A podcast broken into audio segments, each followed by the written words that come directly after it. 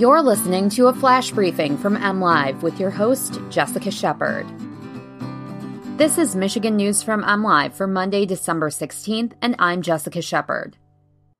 Today, another Michigan congressperson makes a decision on the Trump impeachment vote. Battle Creek is preparing for a visit from President Trump, and after 70 years of marriage, a Michigan couple dies minutes apart. U.S. Representative Elissa Slotkin, a Democrat from Holly, decided she will vote to impeach President Donald Trump. The freshman congresswoman announced her decision through an opinion piece published in the Detroit Free Press Monday morning. The former CIA officer said Trump, who won the support of her congressional district in 2016, abused the power of the presidency to give himself an advantage in the 2020 election.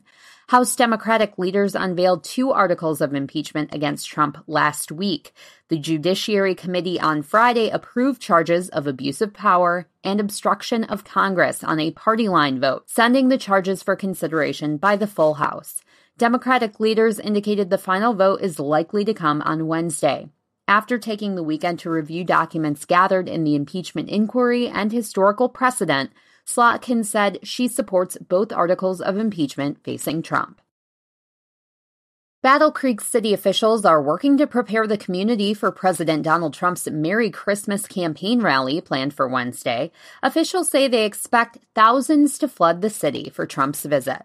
The rally will take place Wednesday in downtown Battle Creek at Kellogg Arena. Doors to the rally will open at 3 p.m. and the rally will begin at 7 p.m. Attendees can register for general admission seating through Donald Trump's website. This will be Trump's second visit to Michigan in 2019. Vice President Mike Pence will also attend the rally. Beforehand, he is scheduled to deliver remarks at a Workers for Trump event in Saginaw. Those driving in the Battle Creek area Wednesday can expect some detours and delays. Les and Frida Austin did everything together. They married in 1949, and their skills and hobbies complemented one another like the jigsaw puzzles they'd meticulously pieced together. On Friday, December 6th, the pair of 90 year old Jackson residents went into hospice together.